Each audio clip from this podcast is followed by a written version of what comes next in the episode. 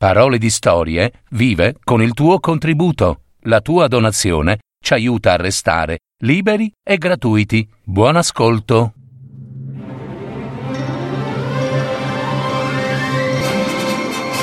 Fiabe, favole, racconti, leggende. Adattamento e messa in voce di Gaetano Marino. www.paroledistorie.net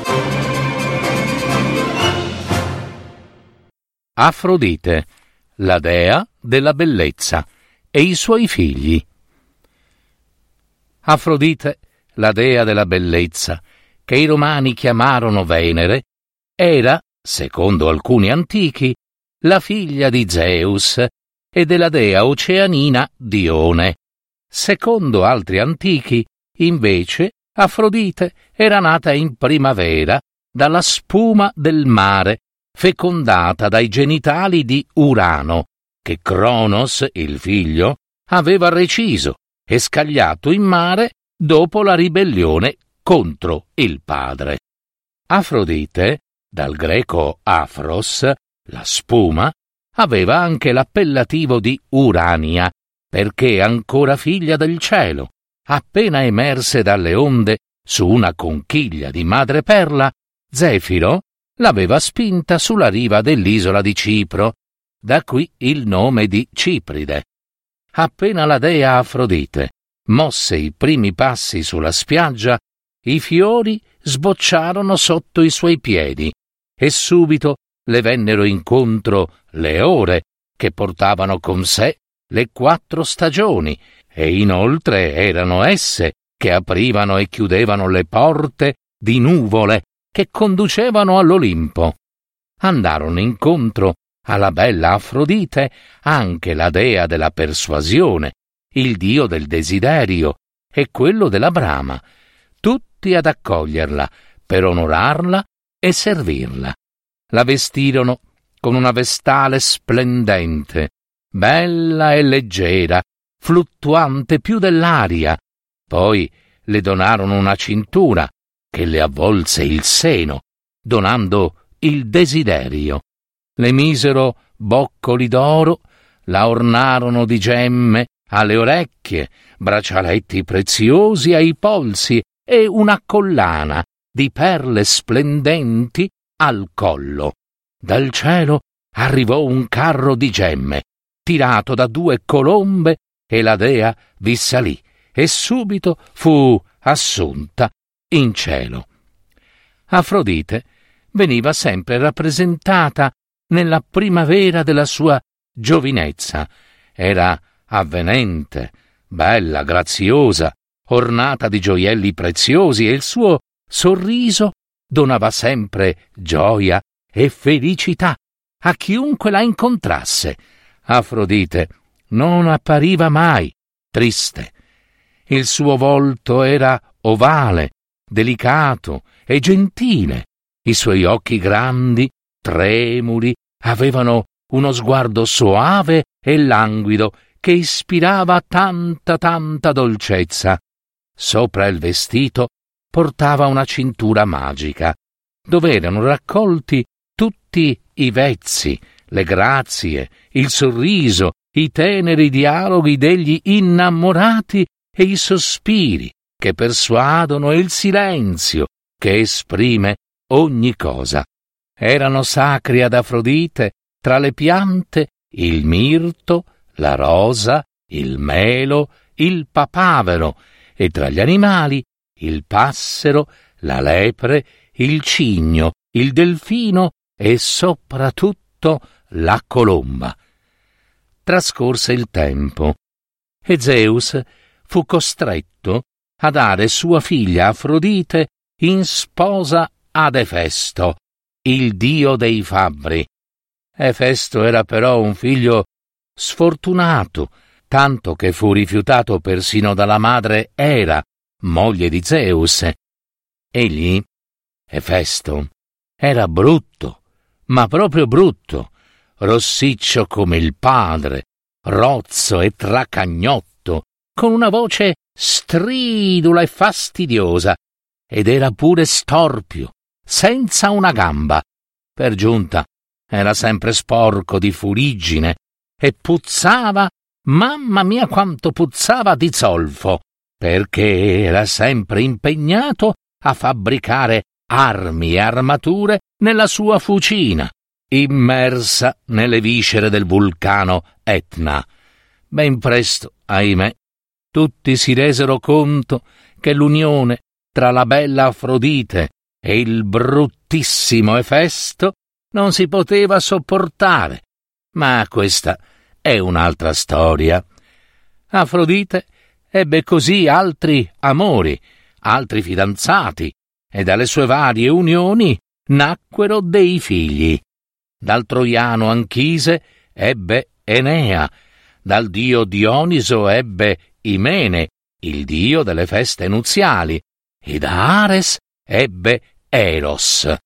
Eh, e chi non conosce Eros, Cupido per i romani, eh?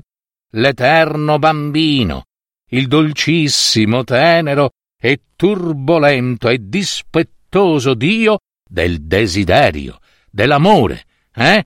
Eros era un frugoletto, irresistibile e beffardo, bello e paccioccone, come tutti i bambini, ma che diventava tremendo e pasticcione proprio nei momenti più inattesi. Afrodite, con il tempo, iniziò davvero a disperarsi per questo suo figlioletto, perché un momento era incontenibile e un momento altro era sereno e tranquillo, e poi d'improvviso scagliava frecce, frecce, tantissime frecce, a caso, facendo innamorare e impazzire gli dei e gli uomini, proprio perché lui era il dio dell'amore. Poi, all'improvviso, eh, così, come se niente fosse, scoppiava a piangere, senza nessun motivo, versando lacrime lacrime, come una fontana impazzita, proprio come un neonato, e nemmeno le coccole di Afrodite madre riuscivano a calmarlo. Insomma, Afrodite non ne poteva più proprio, ma vi era poi un altro motivo di preoccupazione. Eros era sempre piccino, piccolo proprio, non cresceva, restava nel corpo come fosse un bambino. E quando sarebbe cresciuto quel figliuolo monello? Eh, si domandava. Afrodite, e Afrodite, che era la madre, lo amava comunque con tutte le sue forze, ma in certi momenti lo trovava insopportabile. Urgeva un rimedio, ma quale? Ne parlò persino con il padre del ragazzino, Ares, suo grande amore di sempre. Caro, dobbiamo fare qualcosa per questo nostro figliuolo. È troppo bizzoso, è imprevedibile. E poi, diamine, quelle frecce. Mamma mia, ti avevo raccomandato di non regalargli giochi così pericolosi. Quando c'è lui in giro, non si può star tranquilli. Se è in vena di scoccare frecce, nulla può distrarlo. Il guaio è che tira le sue frecce a caso, così come viene viene. Non mina sempre ad un bersaglio preciso e il più delle volte, eh, combina disastri. Ares, forse un po' orgoglioso della veemenza del suo pargolo, beh, insomma, lui era pur sempre il dio della guerra, no? Sorrideva, sornione, alle lamentele di Afrodite.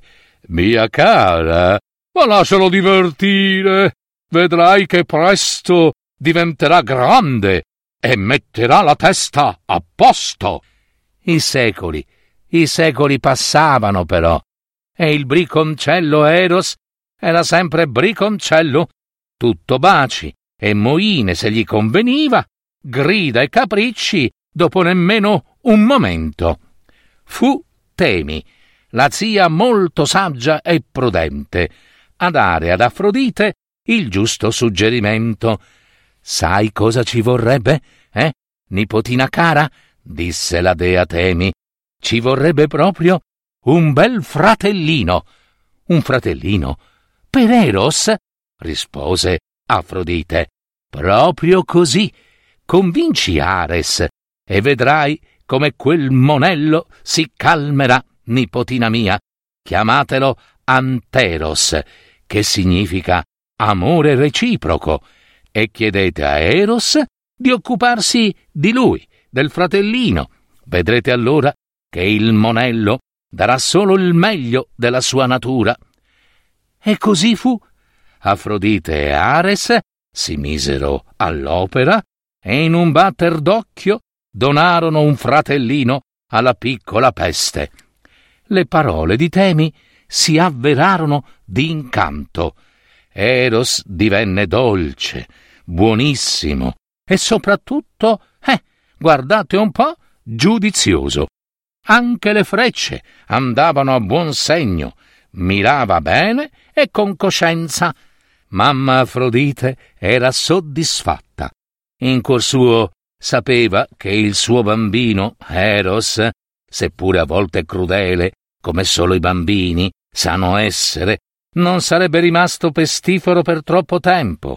Ora non restava che raccogliere i complimenti di tutti gli dei per quella meravigliosa coppia di fratellini. La pacchia, però, durò poco, ai noi. Afrodite si accorse di un dettaglio da non sottovalutare. Ogni volta che il tenero Anteros, sempre pronto alla pace e al rispetto reciproco, si allontanava dal fratello Eros, questi riprendeva le sue vecchie abitudini e l'Olimpo e la terra tutta precipitavano di nuovo nel disordine. Niente. La dea si arrese e arrivò alla conclusione più ovvia. Quei due, presi da soli, erano insufficienti. Era necessario che camminassero insieme, quanto più possibile. Uno serviva all'altro. Eros avrebbe dato al fratello quell'ebbrezza del desiderio necessaria all'amore, e Anteros avrebbe invece donato un suo giusto equilibrio agli innamorati, no? E un profondo rispetto per i sentimenti di entrambi. Anteros così divenne il protettore degli amori maltrattati e offesi, e insieme a Eros si impegnò perché l'amore fosse anche reciproco, dolce, impregnato di rispetto e meraviglia. Solo così poteva crescere la bellezza nei cuori.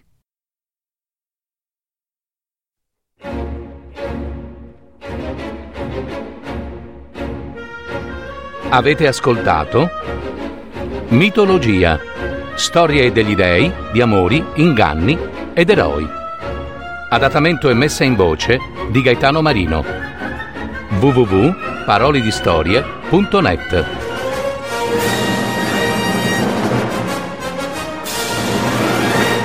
Registrazione effettuata presso gli studi della piccola sartoria dei teatri.